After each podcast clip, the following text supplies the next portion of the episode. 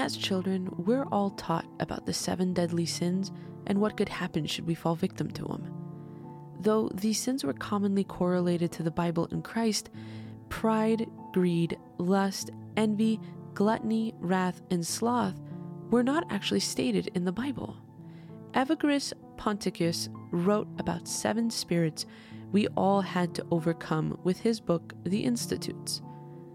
The Catholic Church used the concept of deadly sins to help people curb their inclinations towards evil before dire consequences could occur.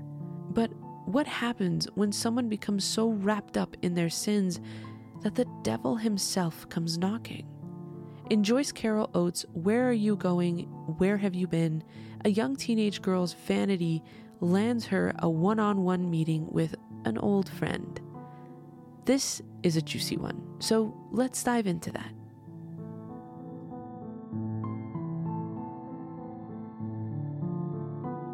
Welcome to Audibly Haunted. I'm your host, Ani Kachadorian.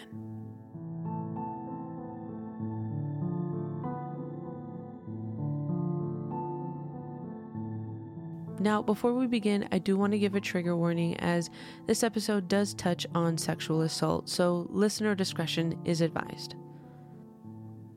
Where Are You Going? Where Have You Been? Is a short story I read when I began studying for my English literature degree. I remember the chills it gave me reading it, and to this day, many years later, I still get the same chills. The story makes your skin crawl in so many ways, and the hidden theme behind every word really tests the mind to search for the real meanings. For those who are not familiar with the story, it goes a little something like this. The story is about a rebellious 15-year-old girl named Connie, whose mother constantly berates her for obsessing over her appearance and not being more humble like her plain older sister June. Connie often lies to her father about going to the movies and instead goes to hang out at a drive-in restaurant with her friends. One evening, she is befriended by an older guy named Eddie, who has a car. After she spends a few hours with him, he takes her back to her friends, and then she goes home. To keep her mother from suspecting such behaviors, Connie tries to present a different self at home. She pretends to be more innocent and sensible than she actually is.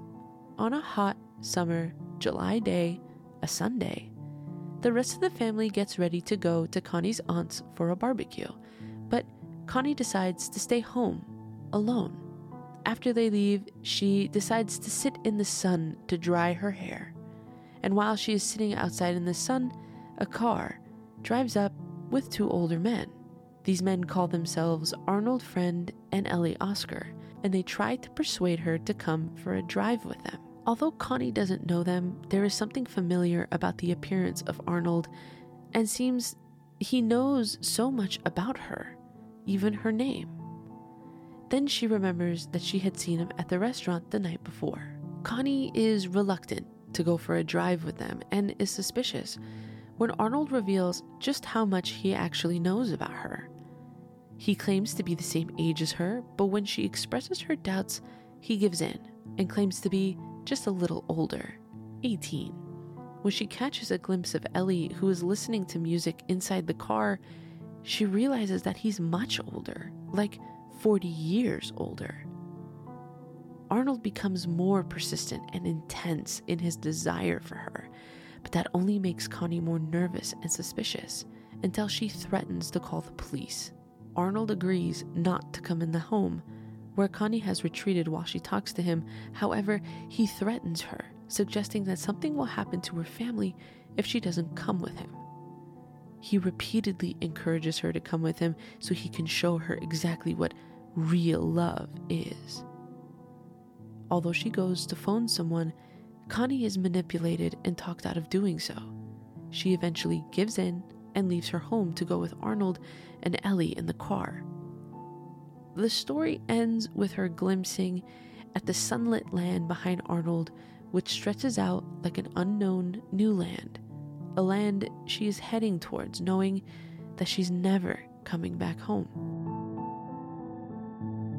Where Are You Going? Where Have You Been? Was first released in the fall 1966 edition of Epic magazine.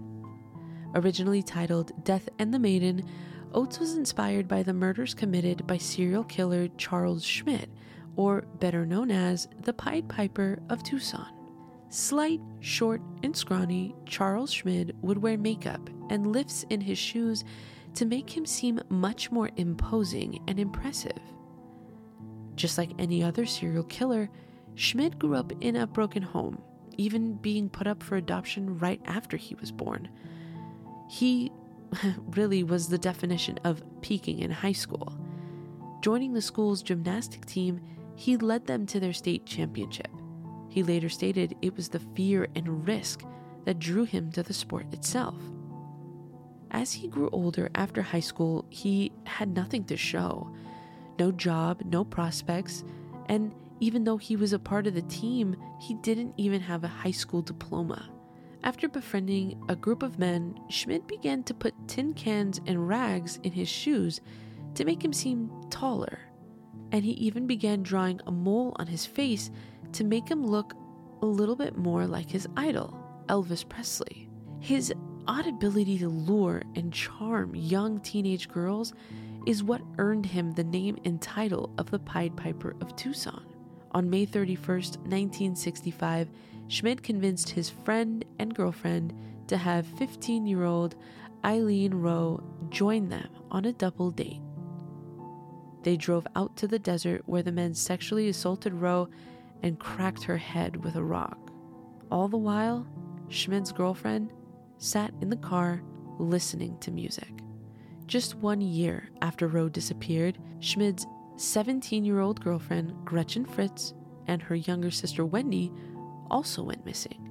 He just couldn't get enough and thought that he had gotten away with it, and this drove him to run his mouth about the crimes.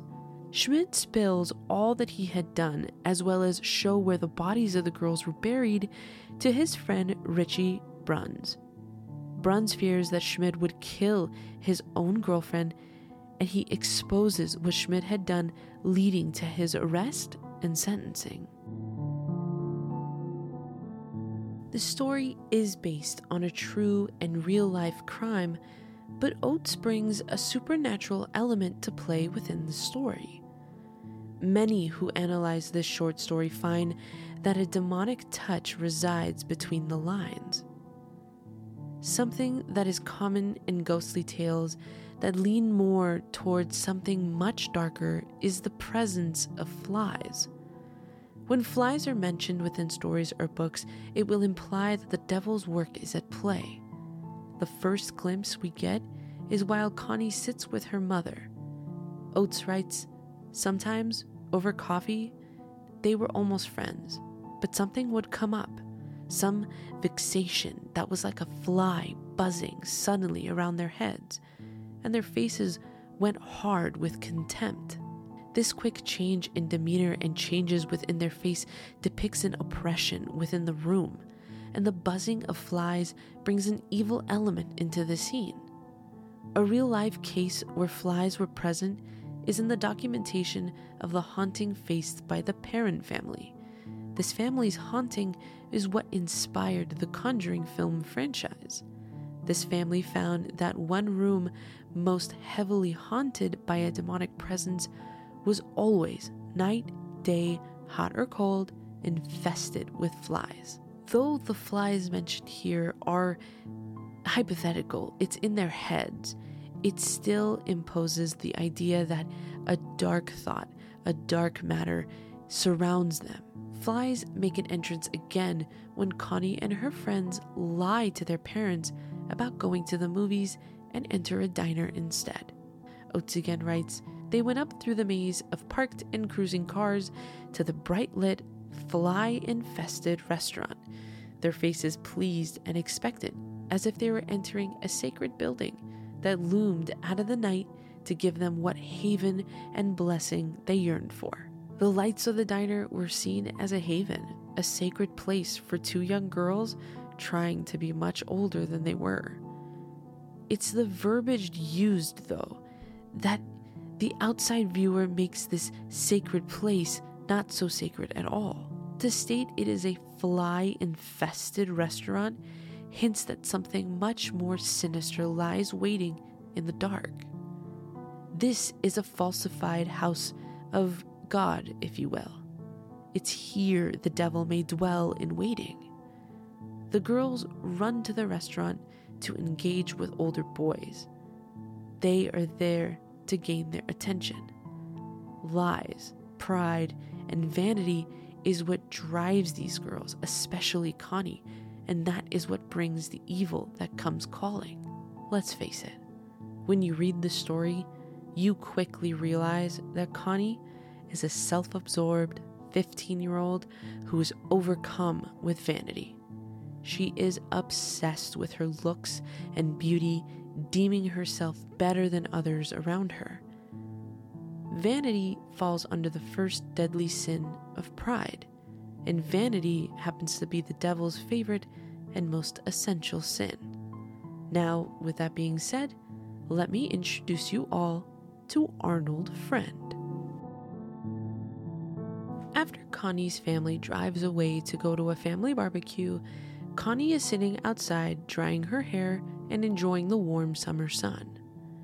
When she feels sleepy and hot, she wanders back inside, turning on her radio, and soon she hears a car drive up her driveway to her front door. Even though it's a stranger coming to her home, she sees that it's two young men, and her first thought is to check to make sure her hair looks cute and she's presentable. A gold, open-topped jalopy parks outside, and a man named Arnold Friend steps out of the car. The name Arnold Friend seems harmless, right? Well, what happens when you say the name really fast? Arnold Friend. It comes out like an old friend. The phrase, an old friend, is a common one used when referring to the devil himself. The name beautifully disguises the demon that stands before Connie. Connie asks who he is and what the hell he thinks he's doing there, but Friend simply states, "Am I late?" and then begins his manipulation to get Connie to go for a ride with him and his companion Ellie, who was sitting in the car. Ellie doesn't say a word and only looks forward with a transistor radio to his ear. Here, we can see the parallel to the real-life story of Charles Schmidt's crimes, as his girlfriend just sat in the car listening to music while Charles himself committed the crimes. When introducing himself, Friend begins to read off three numbers. He states 33, 19, and 17, claiming that these are a secret code. To the unsuspecting eye, these numbers may seem harmless, as even Connie brushes them off, but there is a deeper meaning here. Friend reads them out as 33, 19, and 17, but this is backwards. When you reverse it, he is referring to the book of Judges, which is the 33rd book in the Bible, chapter 19, verse 17. This verse reads, "And when he had lifted up his eyes, he saw a wayfaring man in the street of the city. And the old man said, 'Whither goest thou, and whence comest thou?'" In plain lingo, you have your title. Where are you going? Where have you been? But there is more than just the title here. Friend is mocking the Bible by referring and reading it backwards, as the devil or demons would to mock Christ. As Friend talks to Connie, he addresses her by her name, confusing her. She tells him, "How do you know my name? I never said my name was Connie." To which Friend replies, "I know your name and all about you. Lots of things. I took special interest in you. Such a pretty girl." In the paranormal world, when a person is marked and is under a demonic oppression or possession, some way, somehow, the creature attacking them knows their name. The devil will always know the name of his victim, but it is here that the devil known as Arnold Friend plays into Connie's sin, her vanity, choosing her because she is so pretty. Still, Connie is unsure of Friend and asks him where he's from and why she'd never seen him before. Friend jokes with her, saying, "Why don't you want to go for a ride? Afraid your hair will get messed up in the wind?" Again, playing up her sinful vanity. He asks, "Did you see my sign?" When Connie is confused, he answers, "Don't you know I'm your friend? Don't you see me putting up my sign in the air when you walk by?" She asks, "What sign?" Friend states, "My sign." And he drew an X in the air, leaning out towards her. Connie let the screen door close and stood perfectly still inside. X. X is commonly used to represent Christ. X is the devil's mark, as he uses it to mock Christ. Friend is marking Connie to take her away from her home, family, and friends, to never return her. In Connie's fear, she closes the screen door to separate her from Friend. He begins to tell her he knows all about her and her family. He states no one, not even her father, will come to save her from him. And he begins to describe what's happening at the party, as if he has eyes all around the family as well. Connie threatens to call the police, and quickly Friend replies, "Honey, I'm not coming in there, but you're coming out here. As soon as you touch that phone, I don't need to keep my promise, and I can come inside."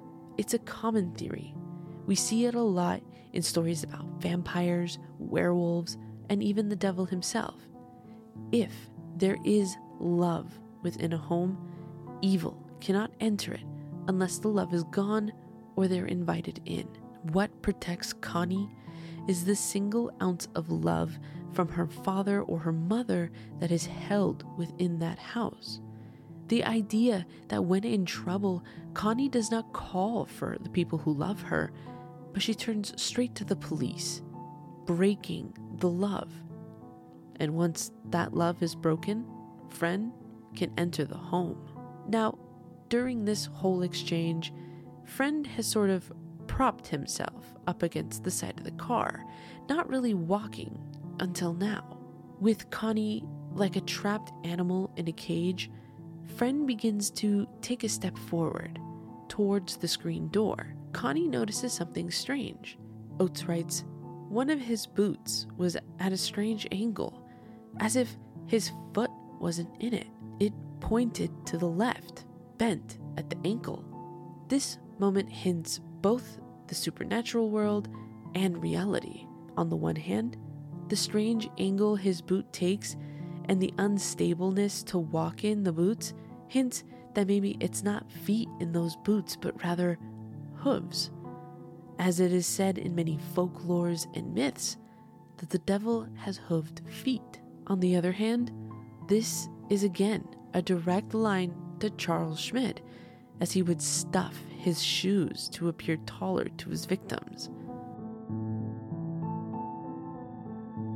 I want to take a step away from the paranormal aspects for just a moment and talk about the creepy factors this story takes at this point. She begins to see that both boys are much older than she thought, seeing that they are actually men, grown men. Connie's panic sets in as Friend continues his threats to harm her, her family, if she doesn't join him, and suddenly her very own kitchen seems unfamiliar to her. Connie rushes to lock the front door. At this point, Friend has approached the door and states, "Why lock it? It's just a screen door." Picture this for just a moment. You are frightened in your own home, and a stranger, an odd, older individual that seems to be not of this world, this predator, stands in front of you, and all that separates you from them is this thin material of your screen door. At any point, a simple push of the screen can bring down your only small bit of security. Connie fearfully yells for Friend to leave her be, and when he asks for her to step outside, she asks, "What are you going to do?" He replies, "Just two things, or maybe three." This is disturbing on so many levels. For starters, the concept of stating three is a very big common occurrence that's seen in demonic activity. Three knocks, three scratches, this is the mocking of the Trinity, the Father, the Son, and the Holy Spirit. The second disturbing factor is the cryptic nature of this premeditated sexual assault this predator is stating to his prey. Now Connie knows what's waiting for her the moment she leaves her home. Remember when I said after getting too hot outside, Connie went inside and turned the radio on? Many who read this story believe that Connie dreamt this encounter with Friend. Throughout the story, Friend's voice takes on that of the radio host, or his hands tend to constantly keep beat to the songs playing from Ellie's radio. Music is referenced throughout the entirety of the second half of the story. So, is it possible that because of the heat, Connie fell asleep with the radio on and had a sort of fever or heat dream? Or was the devil really knocking at her door? It is stories like this that made me want to start this podcast. To the unsuspecting eye, this is just a creepy story about a predator that manipulates a young teenage girl to take a ride with him, which would mean her absolute and certain death. But when you take a closer look, this story is dripping with paranormal mythology and theory. So much of the story is built off the mythology of demonic hauntings, and a lot of it ties in to many tales and urban legends of what it's like when the devil himself comes knocking. The paranormal world is all around you. All you have to do is take a closer look, and ghosts will really begin to appear within the very words you're reading. This has been Audibly Haunted, and I'm your host, Ani Kachadorian. You can find Audibly Haunted wherever you get your podcasts: Apple, Google, Spotify, Amazon Music, you name it. Give it a listen, drop a rating, a review, and share with all your friends. Thank you for joining me, and I'll see you all next week.